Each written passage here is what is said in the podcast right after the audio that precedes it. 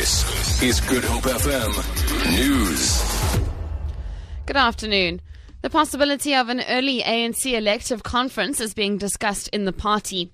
Party Secretary Gwede Mantashe was reacting to a request by the ANC Youth League, which demanded an overhaul of leadership structures after it lost several key metros.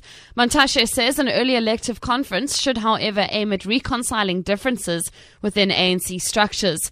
The next ANC elective conference is scheduled for December 2017. The media monitoring group Right to Know is calling on government to deal decisively with what they say is a crisis at the SABC. The group was picketing outside Parliament to coincide with a meeting of the Portfolio Committee on Communication in Parliament. Spokesperson Vanola McCann says that they want a new democratically elected board so as to improve governance at the corporation. We've also used opportunity to also show our frustration uh, towards the university about the lack of transformation and the high racism that is happening on this campus and uh, other issues that are affecting students that are not Apologies for the incorrect soundbite. Members of student organisation SASCO at Nelson Mandela University in George in the Southern Cape have threatened to shut down the campus.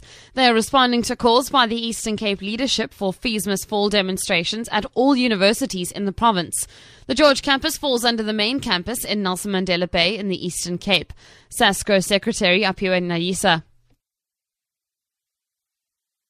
We've also used this opportunity to show our frustration uh, towards the university about the lack of transformation and the high racism that is happening on this campus and uh, other issues that are affecting students that are not being addressed by the university.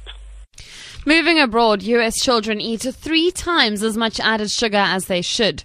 That's according to a le- leading US health group calling for stricter limits on sugar for kids. The American Heart Association says babies and toddlers under two should eat no added sugar at all, and older children should have the equivalent of a maximum of 100 calories per day.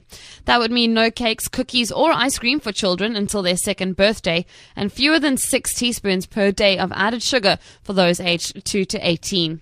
For Good Hope FM News and Traffic, I'm Vicky McCullum.